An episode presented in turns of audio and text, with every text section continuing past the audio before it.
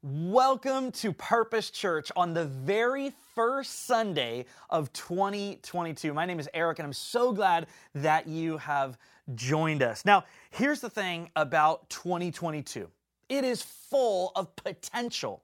But before we get too excited about all the things that could come in 2022, I want to rewind the clock to maybe an uncomfortable place for many of us, and it was the beginning of 2020. I mean, 2020 was packed with potential. I mean, it just sounded cool. It was the year of vision, and I imagine every single one of us had dreams and goals for that year.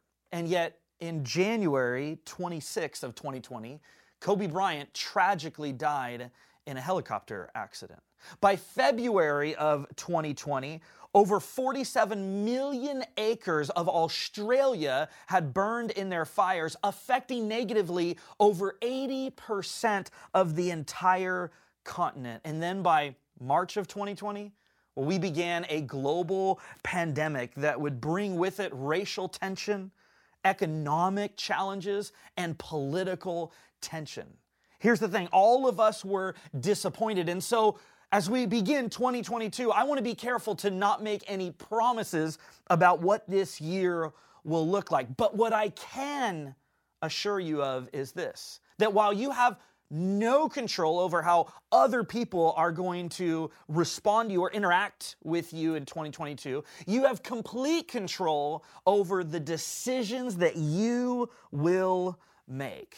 And I want to propose to you and, and suggest that the very first Christians 2,000 years ago, that they were a, a scared and small group of followers of Jesus who found themselves in between the greatest miracle in the history of the world, the resurrection of Jesus, and the greatest uncertainty about their futures, that being how the Roman Empire would respond to their faith in Christ. And these very first Christians, they had no political power. They had no rights. They were virtually powerless.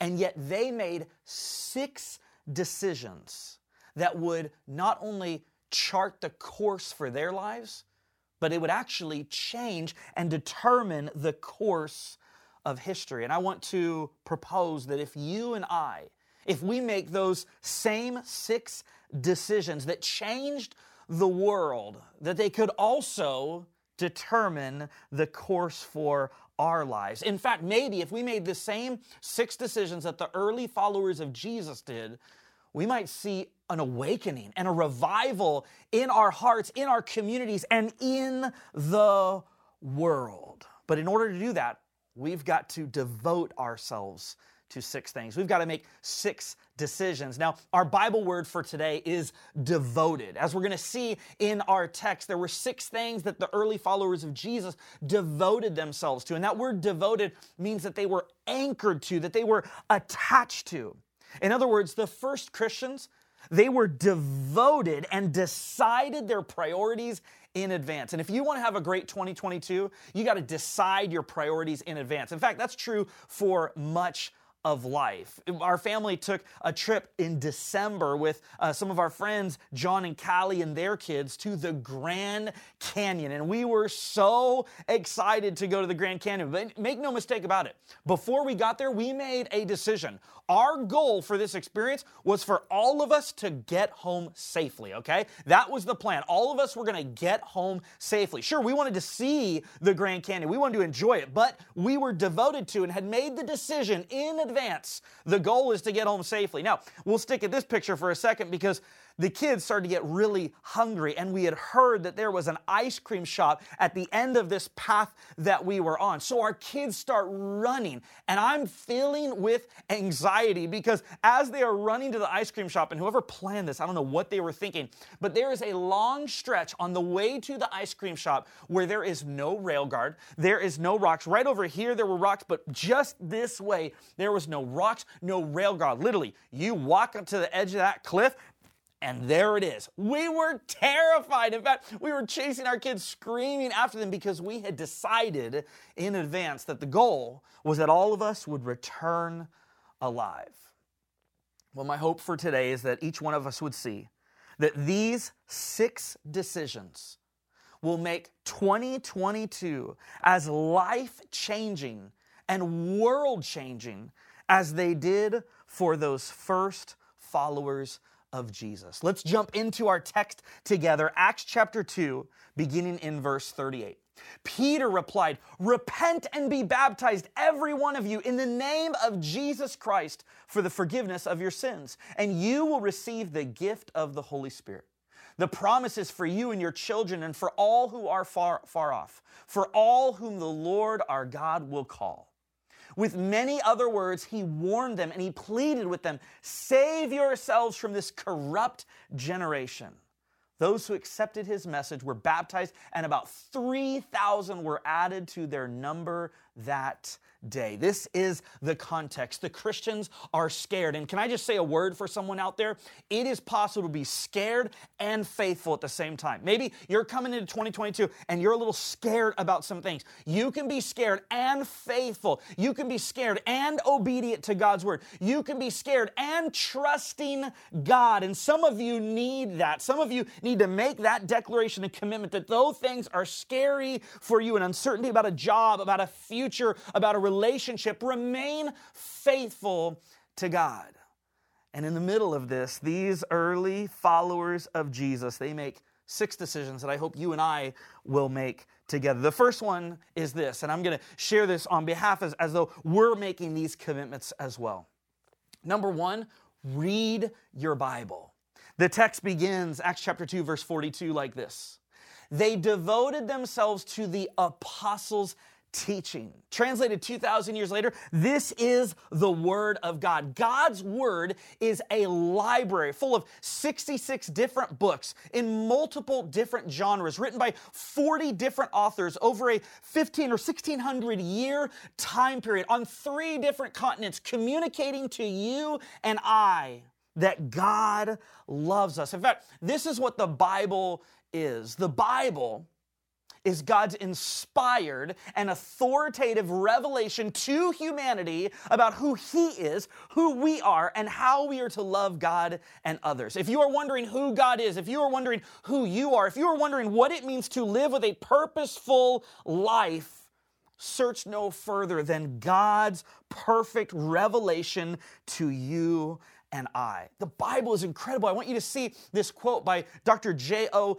Kinnaman. He said, Of the hundreds of thousands of artifacts found by other archaeologists, not one has ever been discovered that contradicts or denies one word, phrase, clause, or sentence of the Bible, but always confirms and verifies the facts of the biblical record.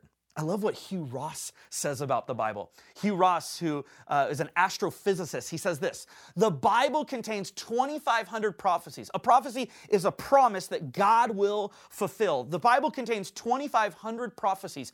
2,000 of them have already been fulfilled.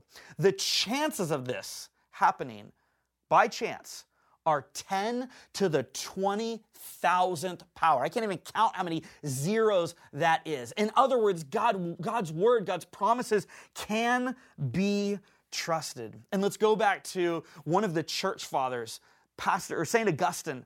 St. Augustine, the, the fourth century North African theologian, he said this For now, treat the scripture of God as the face of God, melt in its presence. God desires that you would come so close to Him through His Word, that your relationship with Him would be nourished and grown through His Word. Now, the Dead Sea Scrolls are, are an interesting moment in the history of the Bible because in the year 1947, the oldest Hebrew manuscript that we had was dated to the year 900 AD. And we've had copies since then, but the oldest one we had was 900 AD.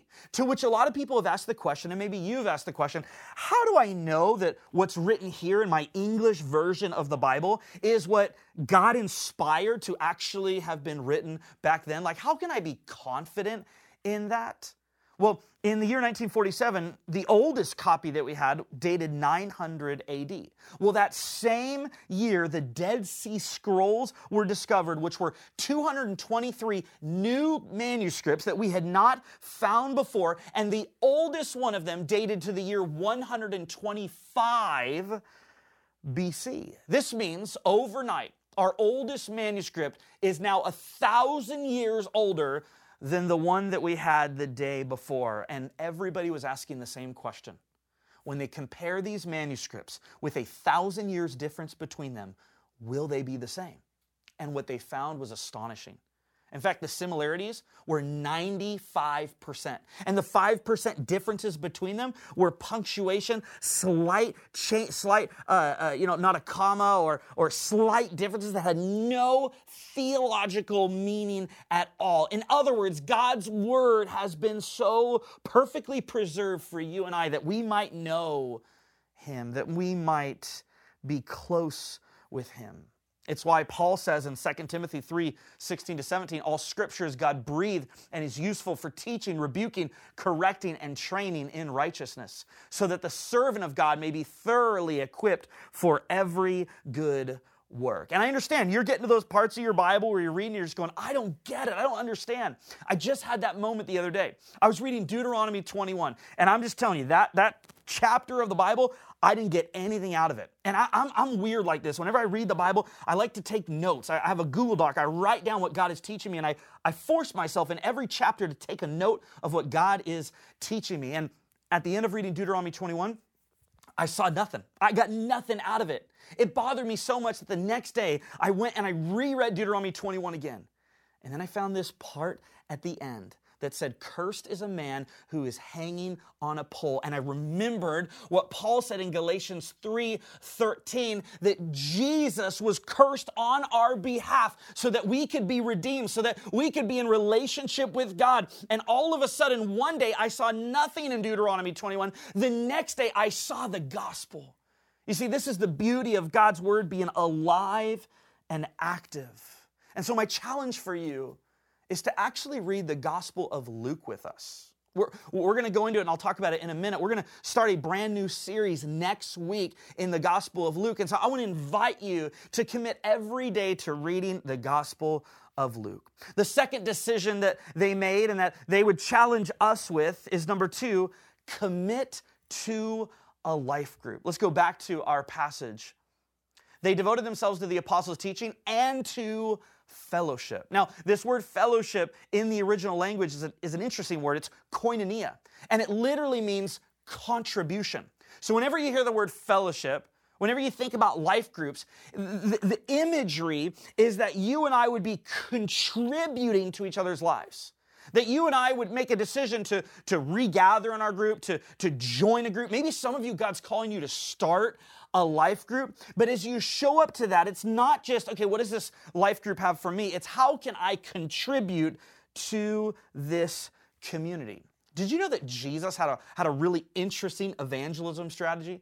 He, he lets us know in John chapter 13, verses 34 to 35. He says, A new command I give you love one another as I have loved you. So you must love one another. By this, by this love for one another, everyone will know that you are my disciples if you love one another.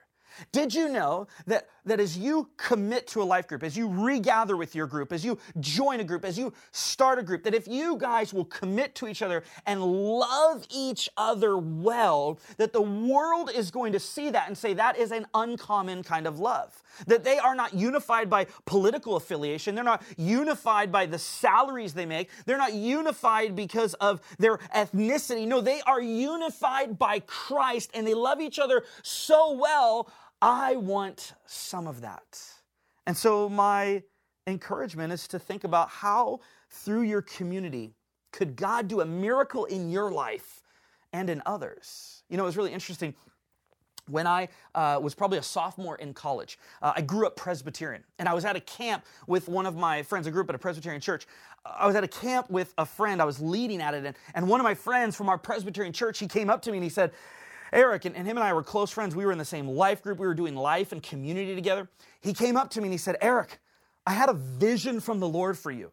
I said, Bro, we're Presbyterians. We don't have visions. Like, I don't, I don't know what you're talking about. And he said, No, I had a vision of you. You were a youth pastor, and you were standing in this basketball court, and there were all these diverse students around you. And I said, Bro, it doesn't even make sense. I don't know what you're talking about. Fast forward all these years later, when I got to Purpose Church nine years ago, they showed me where the high school room is, and it just so happens there's a giant basketball court. And we have done so many gatherings where I've been in the basketball court leading students, and there are diverse students all around me. And I think, wow, through doing life with this guy, through being in community, God spoke a word to him for me that has impacted me, that has, that has grown and built my faith. You see, community is absolutely essential for every generation, but can we focus in on our millennials for a second? I want to share two stats with you. 70% of millennials who dropped out of church did not have close friendships in their faith community. Check out this stat 90% of millennials who left the church say they never had a mentor at their church. You see, stats show it, scripture shows it that one of the defining aspects of your life and my life need to be that we are living in community. The other day I was at Starbucks and as I was walking into Starbucks, one of my favorite things happened. I love walking into Starbucks and seeing one of our life groups gathering. And, and here's Chris, the life group leader of these young adult women. And I got to crash their party and say hi to them. And, and this group has been meeting through the pandemic, mostly online, and is now regathering in person. And to see the ways that these young women have been so deeply impacted by Chris's leadership has just been absolutely incredible. And that's what the scriptures are talking about. And so, my challenge for you is this start a Luke group with us. Join a Luke group. Regather with your group and study Luke with us as we do this as a church. Number three, number three, the, the second decision I want to encourage you to make is this show up to church. The text continues. They devoted themselves to the apostles' teaching and to fellowship, to the breaking of bread. This is a biblical way of understanding that they gathered around the Lord's table, that they took community together, they worshiped together, they prioritized being together with, with Christ, uh, death and resurrection at the center of their gatherings, that they, they joined together and they worshiped, that they made church a priority in their schedules. Now, I want to talk to our online community here for a minute. I know that for, for some of us, for some of us, we continue to engage with church online for various health reasons, and I understand that completely. But there, there are some of us, and I, I lump myself into this too, where it has become so easy, so much more comfortable, so much more convenient to watch church online. And by doing that, we've, we've missed it. We, have missed the power of gathering with a group of people to lift the name of Jesus high, to, to worship Him, to hear the word, and to experience it in community. We, we've missed out on taking communion together as a body of Christ. There's something powerful that happens when the body of Christ gathers together to open His word, to worship Him, to lift His name high. Which is why I want to invite you for those of you that have been, have been waiting for that invitation to come back, I, I can't think of a better time for you to come back than next Sunday, January 9th. Pastor Glenn is going to be kicking off our brand new series called Seeing Jesus Through the Eyes of Luke. It's going to take us all the way through, all the way up to Easter. And also, next Sunday, Pastor Glenn is going to be giving an announcement and an update about our worship center renovation. So make sure you're here for that. And I'd love to invite you back in person with us. And what's beautiful about Purpose Church is that we are a multi ethnic, multi generational church. I think of that amazing story in Luke chapter 2, beginning in verse 25, when Jesus is presented at the temple. We meet two important characters in the story. Now, there was a man in Jerusalem called Simeon who was righteous and devout. He was waiting for the consolation of Israel, and the Holy Spirit was on him. It had been revealed to him by the Holy Spirit that he would not die before he had seen the Lord's Messiah. So, so he's, he's a seasoned saint, Simeon is. Moved by the Spirit, he went into the temple courts. When the parents brought in the child Jesus to do for him what the custom of the law required, Simeon took him in his arms and praised God, saying, Sovereign Lord, as you have promised, you may now dismiss your servant in peace. For my eyes have seen your salvation, which you have prepared in the sight of all nations, a light for revelation to the Gentiles, and the glory of your people Israel. Let's keep going to verse 36. There was also a prophet Anna, the daughter of Penuel of the tribe of Asher. She was very old. She had lived with her husband seven years after her marriage, and then was a widow until she was 84.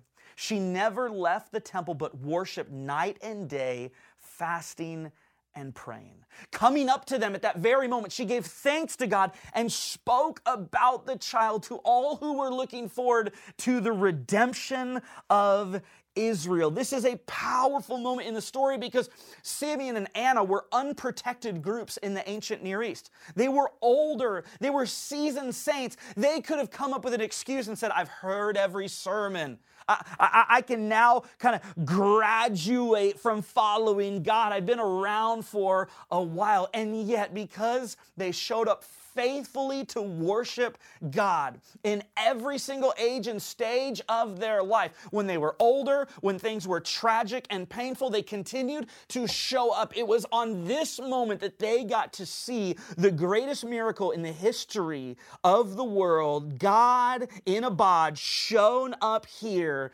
and who would eventually die and rise from the dead for all people. And they saw it with their own eyes because they showed up. Now, this idea of showing up, it, it, there's two different meanings. I'm not talking about just showing up and sitting there. I'm talking about showing up. I'm talking about walking in the room with expectation. You see, Simeon and Anna, they just wanted to see Jesus. They, they were focused they had decided that that was the most important thing in their lives. And they determined that they would never graduate from showing up to church, that they would never grow out of that experience. And yet, here's the thing, friends there are definitely things that you should outgrow. I mean, there's things you should outgrow. I want to show you some pictures from my childhood that, thankfully, for all of you and for me, that I have outgrown these things. The first thing is this is me in a Power Ranger suit as a little kid. And I don't know if you can see it, but I've got snake cowboy boots, all right? Y'all are thankful today that I have outgrown this stage. There's another picture of, of a season I outgrew. This is this is me. I think this is me in middle school with bleach tips. Like, thanks be to God, this sort of fad and trend is no longer. Th- so I, I outgrew that season. Or how about this one? This was on my 21st birthday. Look, I got all that hair. I don't know where it's going, but I got all that hair. That is way too many buttons down. Like, I'm, I'm sorry. It's way, you need to button up. Because thankfully, I outgrew that stage of my life. But when it comes to following Jesus, when it comes to showing up to church, we never outgrow that. We never get too far in our lives to say, ah, that, that stage or that season is behind me. And I can't think of a better example of this than, than a woman that many of you probably know. Her name is Mary Ellen. I love Mary Ellen so much. She is a, a 90 years young woman in our church, and she has been at Purpose Church for 85 years. She's been a faithful member, participant for 85 years. And, and I asked Mary Ellen, I said, okay, you've been at Purpose Church for 85 years, you've been following Jesus. Why do you keep showing up to church? And this is what she, this is what she said. She said, what a privilege it is to tell young people, which that's all of us, right? All of us are, are young people. For, what a privilege it is to tell young people about my walk with God. And so, whatever age or stage you are, let Mary Ellen minister to you right now. Let, let her talk to you as a younger person and say this He has brought me through so many humps and bumps in my road of life that I am losing count. He is always there when I want to talk to Him if I'm feeling down.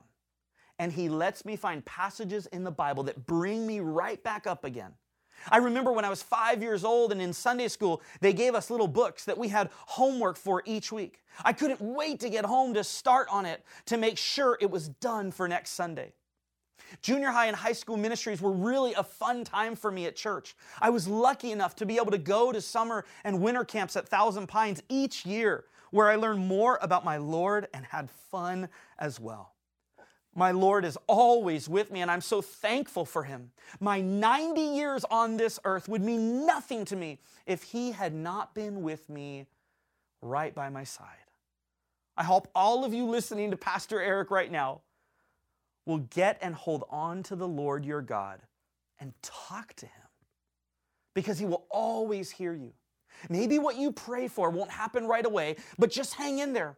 God has a time frame of his own, and we have to understand that he has the perfect time for things to happen. His amazing grace will be with you and me always. What an incredible encouragement from Mary Ellen.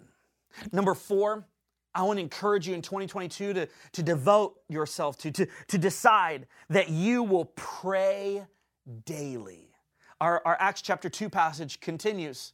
They devoted themselves to the apostles' teaching and to fellowship, to the breaking of bread, and to prayer. I can't think of a, a better example of someone who's committed their life to prayer than wonderful Bob Smith. A few weeks ago, Bob Smith passed away, and, and just last week we were able to celebrate his life.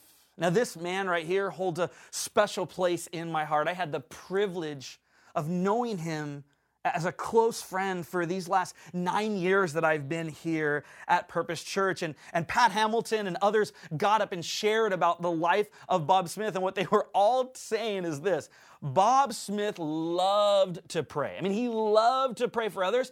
And he loved to pray long prayers, okay? He prayed long prayers. And I want to pause on this picture for a second. Not only was Bob a passionate prayer, and not only was he committed to his adult Sunday school classes and, and to gathering together, but he was committed to the next generation. This is Bob and Judy with a, a, group of high school guys that they said, We're going to be the spiritual grandparents for this group with Peter Hidalgo and Micah Basta and a, a, bunch of our amazing students right here. We got Ian, who's one of our technicians here at Purpose Church. It's an amazing group. And Bob and Judy, faithfully walked with this group, this life group of boys, from their freshman year all the way to their senior year. And check out Bob Smith with the hat on. I love it. And, and this next picture is one of my favorite pictures of Bob Smith. This is Bob Smith blindfolded, about to put his hands into some slimy spaghetti. Why? Because he wanted to build relationships with the next generation. He wanted to earn the opportunity to pray for them to give advice and encouragement, to point them to Jesus. I have one voicemail saved on my phone right now, and it's from October 5th, 2020. And it's a voicemail from Bob Smith. And Bob said, Eric, I don't know why, but I just wanted to call you and tell you love your family. He said, I know ministry is hard, but love your family. And then he said, I want you to know I'm praying for you. Friends, let's follow the example of Bob Smith. Let's follow the example of so many in our church and let's commit to praying daily, praying for a few moments, asking God to give us His eyes to see our situations. It, it, was, it was praying daily that helped this scared group, this small group of Christians, to have hope and to believe that God was going to do something amazing in their lives. Number five, number five, let's prioritize unity. Let's continue in verses 43 to 46. Everyone was filled with awe at the many wonders and signs performed by the apostles. All the believers were together and had everything in common. They sold property and possessions to give to anyone who had need every day they continued to meet together in the temple courts. They broke bread in their homes and ate together with glad and sincere hearts. See, friends, the first followers of Jesus, they made a radical commitment that their unity would not be based on cultural things. Their unity would not be based on political affiliations. Their unity would not be based on the, the zip code that they live in.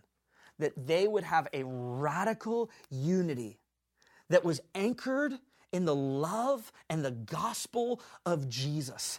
In fact, friends, when we are united with Christ and we are united in Christ, the impossible becomes possible.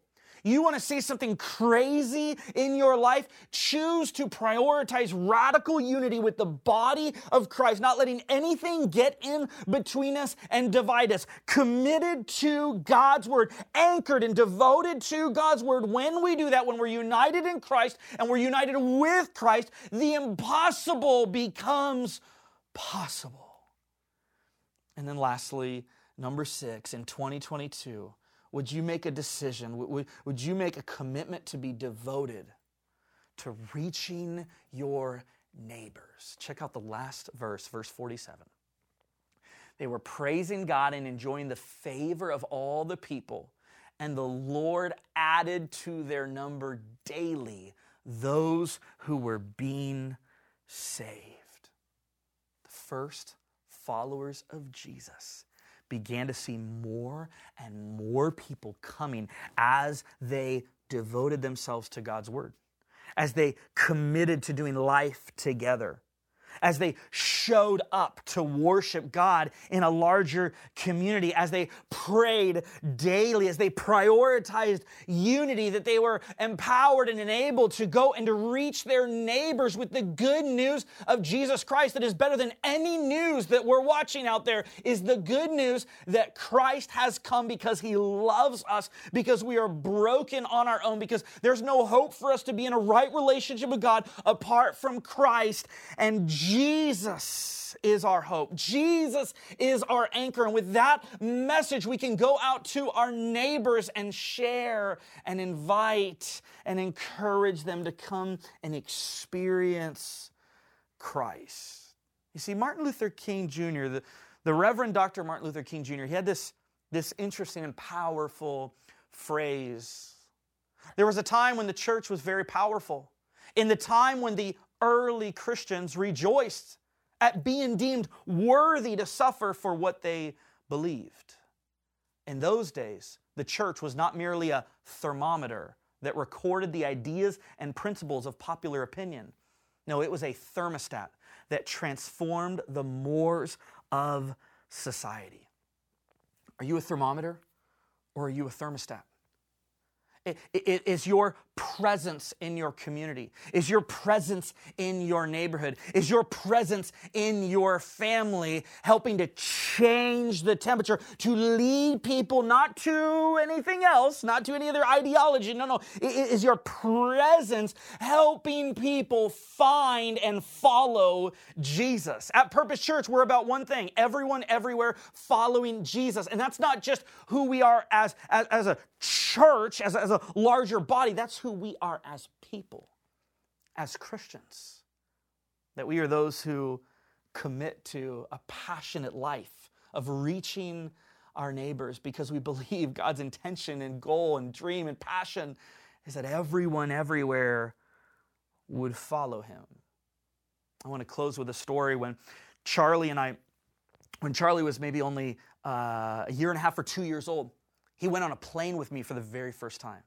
And before this, Charlie was obsessed with planes. It's all he could talk about, it's all he could think about. He was crazy about planes. He would watch YouTube videos about planes being built literally for like 15 or 20 minutes. And I thought, why are you doing this? This is the most boring thing in the world. Charlie couldn't get enough of it.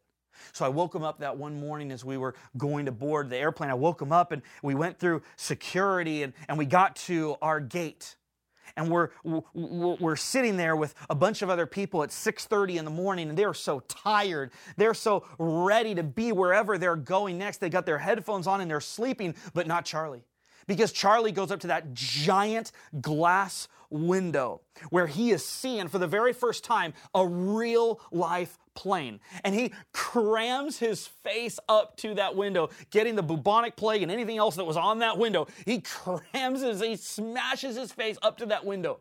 And I go up and I look at him and I see his eyes are so big because he's seeing a real life airplane.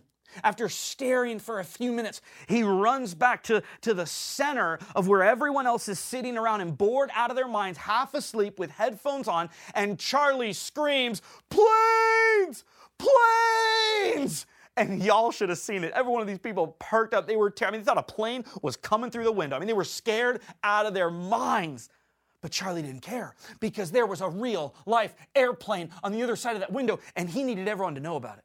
So he walks back up to that glass window, smashes his face against it, takes in the glory of the airplane. And once again, right as everyone had fallen back asleep, Charlie goes to the very center and screams, Planes! Planes! He did this literally three or four times.